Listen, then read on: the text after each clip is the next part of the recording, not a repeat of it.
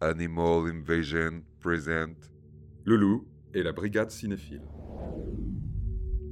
La Brigade Cinéphile, unité sans élite et indépendante, se donne pour mission d'étudier l'humain par le biais de l'une de ses formes d'expression, le cinéma, en espérant réveiller les consciences et créer un mouvement de lutte pour la nature.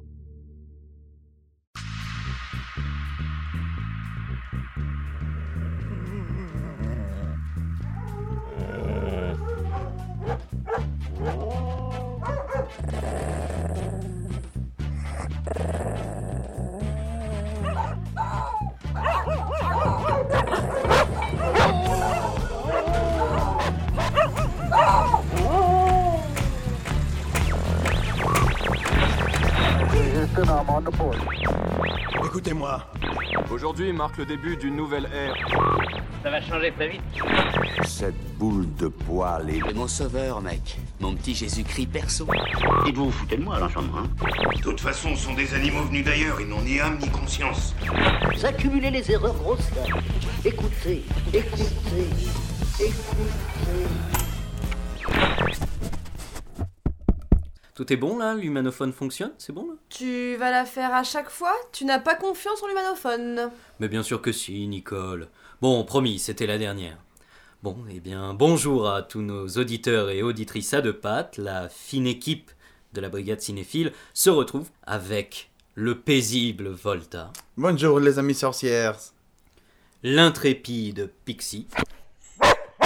Ah, petit problème technique. qu'est-ce qui Pixie, ton micro n'a pas l'air de fonctionner. hein, ça- Ah ah ouais pardon, j'avais pas enclenché mon humanophone, désolé. Ouais, Bon bah je, Pixie. veux, euh, je traduis, hein, je voulais dire bonjour tout simplement. Ouais, vous étonnez pas que j'ai pas confiance en cet appareil. hein. Et on a aussi la mordante Nicole.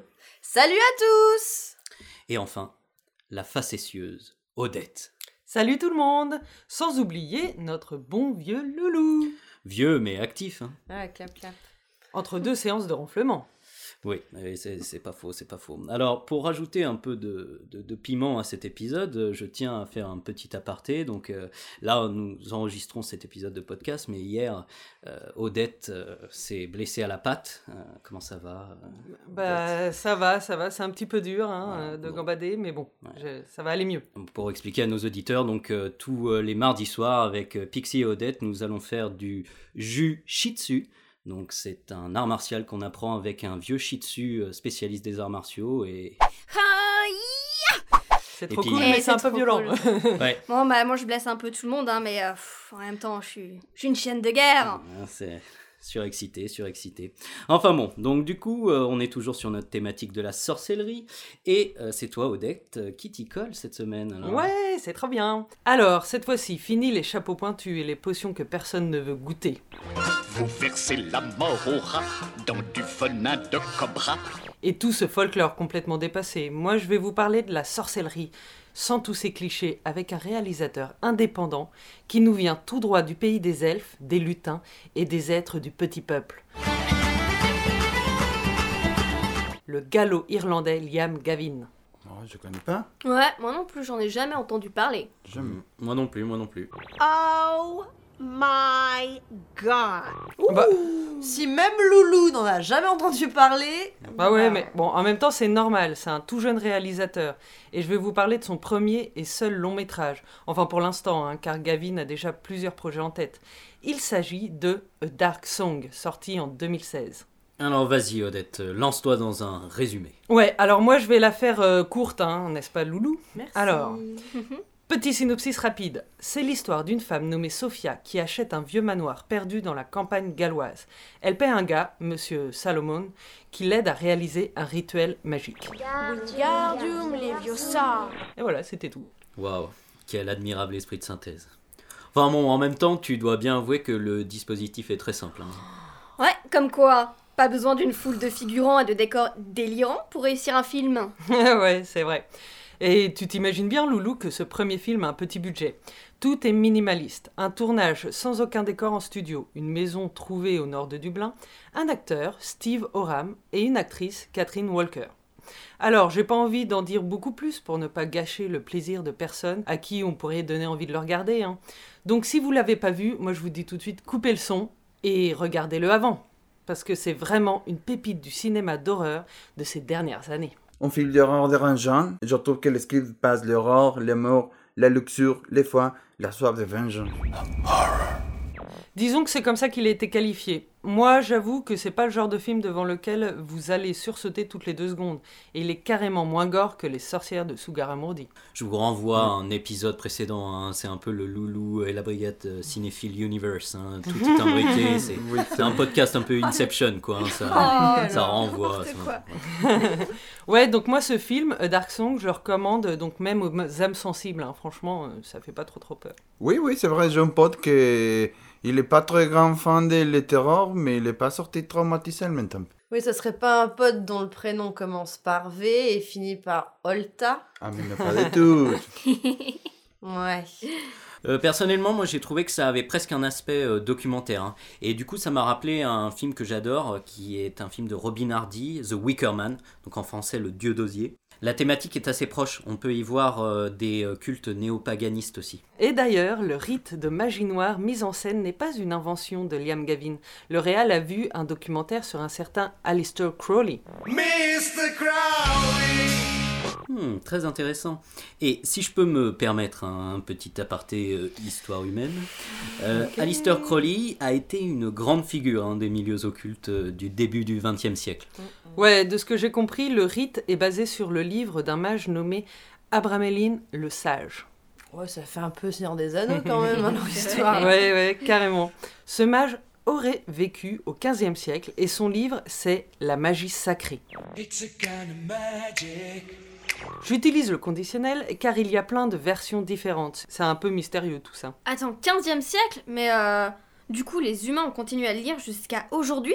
Ouais, faut croire, le livre a été publié plusieurs fois au début du XXe siècle. Enfin, pour euh, tout vous dire, il faut remettre ça dans un contexte, hein, le contexte de l'époque. Voilà la phrase typique d'un histochien. Qui nous annonce une longue tirade. Non, mais vous allez voir, c'est c'est intéressant, c'est intéressant. À partir de la deuxième moitié du 19e siècle, c'est la vogue de l'occultisme chez les humains. Ils se remettent à croire qu'il y a des forces cachées, que ce soit avec le mouvement spirit, et je pense bien sûr aux séances autour d'une table des Sir Fox. Envoyez-nous un signe La création de la Société théosophique en 1875, mais également le... Euh, hein C'est quoi? Euh, c'est bon, je crois qu'on a compris l'idée. C'était la mode, quoi. Et euh, du coup, Odette, tu voulais nous dire quoi? Ouais, alors je voulais dire, le rite s'appelle l'opération Abramelim. Et pour le faire, on utilise des carrés magiques. Euh, tu peux juste réexpliquer ce que c'est, parce que je me souviens plus Ouais, trop là. ouais. Alors du coup, pour ceux qui savent pas, un carré magique, c'est un carré avec des chiffres et la somme des chiffres d'une rangée, peu importe le sens de lecture, est le même partout. C'est quelque chose que l'on retrouve dans les pratiques divinatoires arabes, où un magicien dessine un carré magique dans sa main et au centre verse une goutte d'encre. On appelle ça la palamomancie. Ah ouais, autant dire que j'apprends un nouveau mot là. Oui, c'est étymologie. Le palma, c'est la pomme. Mansi, c'est la divination. C'est logique. Les carrés magiques, c'est comme des mandalas. Et un support visuel pour un terrain trans, on dirait. Et du coup, pourquoi il est fait ce rite? Le but du rituel est de parvenir à communiquer avec son ange gardien.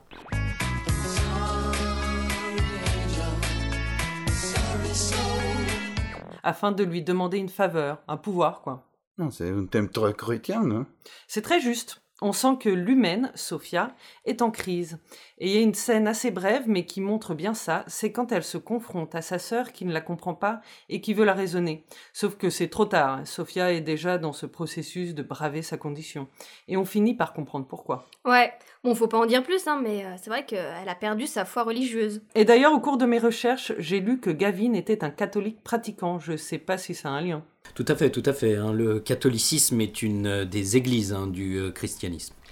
Et euh, d'ailleurs, à la fin, on retrouve l'idée d'un enfer habité par euh, des créatures démoniaques et d'un être divin avec l'ange. Ces êtres diaboliques, je les ai plus interprétés comme des démons intérieurs qu'elle doit combattre. J'en prie, Seigneur, aidez-moi à extraire ce démon Oui, et pourquoi l'ange, c'est comme un humain? Un humain ou une humaine, hein, parce que l'ange est hermaphrodite normalement. Comme les escargots. Ouais, ou les vers de terre. Hein. Ou les huîtres. Oh, les poissons clowns Bon, pas Nemo. C'est bon, c'est bon, c'est bon le listing. On peut reprendre le cours de l'émission, non? Oh, mais attends, ça aurait été trop bien d'avoir des personnages transgenres dans un Disney, non? Ouais, euh, on parle quand même de studios où les héroïnes sont des princesses que des mâles doivent sauver, hein. Blanche-Neige, Cendrillon, la Ouais. Belle au bois dormant, j'arrête la liste. Alors, euh, parler hermaphrodisme, je suis pas sûre qu'il soit prêt Ouais, euh, chez clair. Disney. J'avoue. Mais pour revenir à le film, je note quand même que les humains et les anges, on a le peu clair. On croit qu'il n'y a pas plus de nuances dans l'espèce. Ah, l'ego de l'humain quand même, de représenter les forces supérieures à leur image. Une vision euh, tristement anthropocentrée, hein, c'est vrai. Euh, anthropocentré C'est quoi ça? Oui, bon bah alors euh, vous allez peut-être ouvrir un dictionnaire avant de commencer l'émission parce que Oh l'autre là, loulou. Mais il se prend Il pour nous tellement Mais c'est quand même étonnant de la part euh, d'un catholique pratiquant de, de faire un film sur l'occulte. Ouais, d'ailleurs, Gavin n'a pas voulu reproduire le rite à l'écran. On ne voit pas vraiment de scène qui montre le rituel. Est-ce qu'en tant que croyant, il n'a pas voulu représenter de la magie noire? Ah. Juste quand je commençais à m'amuser. En arrière Va dirait-on Oui, c'est intéressant. Tandis qu'on voit rien, mais on voit des magnifiques dessins dans les creux sur les parquets. C'est comme la calligraphie arabe? Ça rejoint ce que tu disais avant, Lulu. Oui, oui, oui, c'est vrai, c'est vrai. Et il y a aussi ce moment où euh, une ligne droite blanche est tracée autour de la maison, comme pour mieux signifier l'isolement. J'adore. C'est simple et visuellement d'une efficacité incroyable. Signifier la claustrophobie uniquement par l'image. On ressent bien que Liam Gavin a une formation de graphiste. hein. Et pour te répondre, euh, Pixie, sur la question de l'isolement, ça fait partie du rite. On retombe sur les films déjà cités que j'adore. Un grand manoir, on se peut pas en sortir de se faire devenir fou. Shining, de. Ah ouais. Ouais, parce que le monsieur Salomon, il est pas toujours bien reluisant, et il profite un peu de la situation quand même. Mais il est complètement fou, ce mec Ouais, dans le genre alcoolique sexiste, il est pas mal, c'est vrai. Et euh, on parle beaucoup là du visuel, mais euh, moi j'ai trouvé qu'il y avait une vraie expérience euh, sonore dans ce film. Ah oui, il est trop bien. Ouais, c'est clair. Elle te rentre dans une sorte d'atmosphère un peu angoissante et mystérieuse.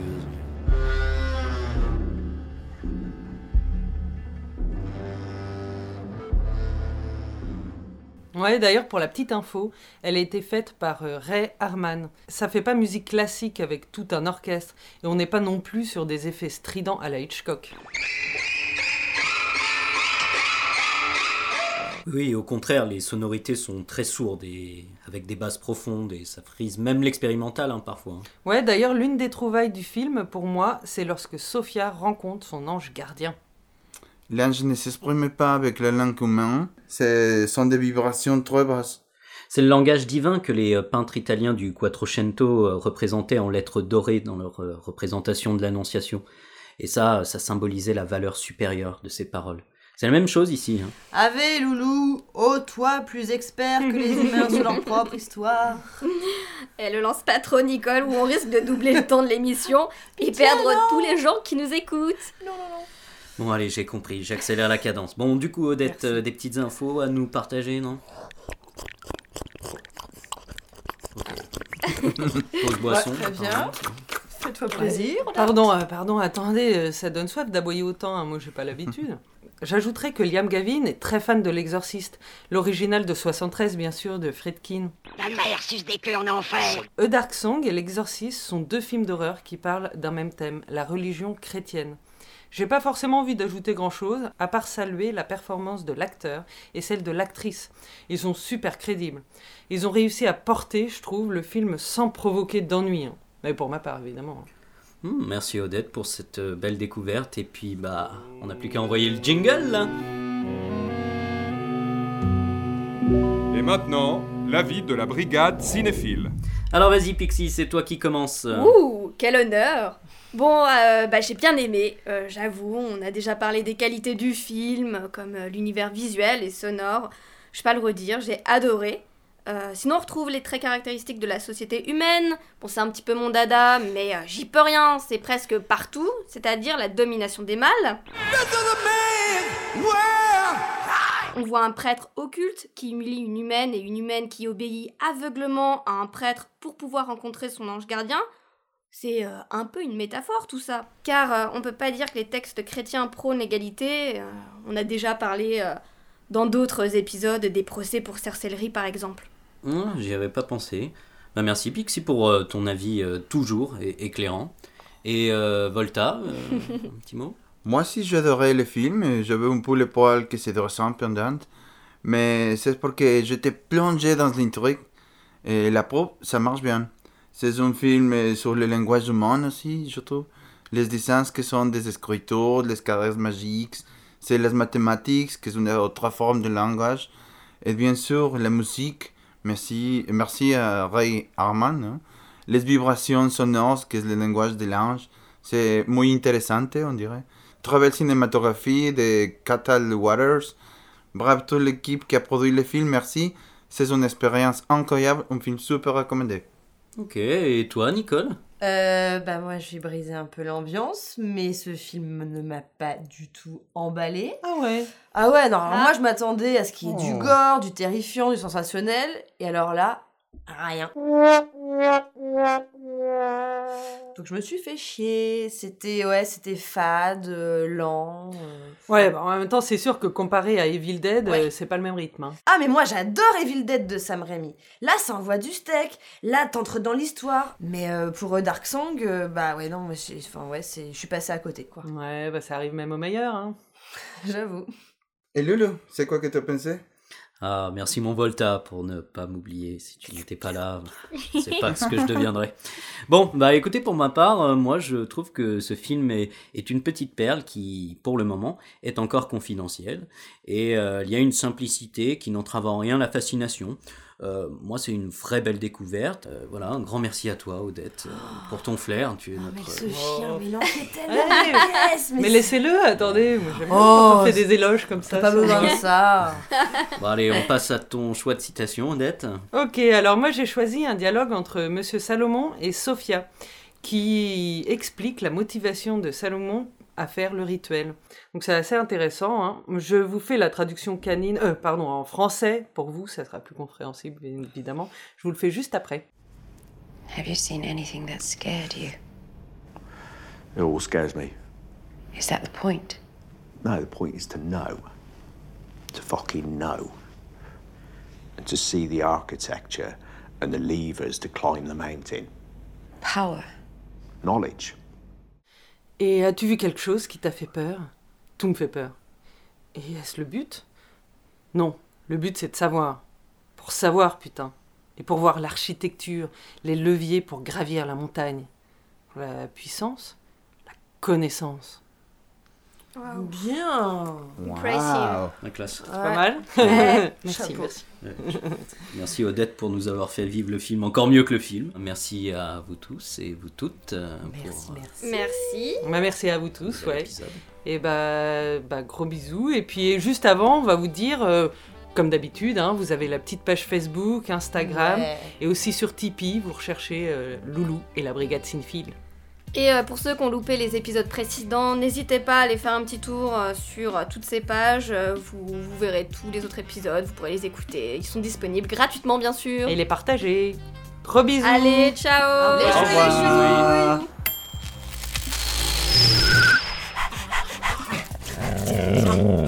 La Brigade Cinéphile. Unité sans élite et indépendante s'est formée pour lutter contre les chiens de garde d'une critique cinéma sans aucun mordant. N'ayez pas peur d'avoir du chien. Thank you.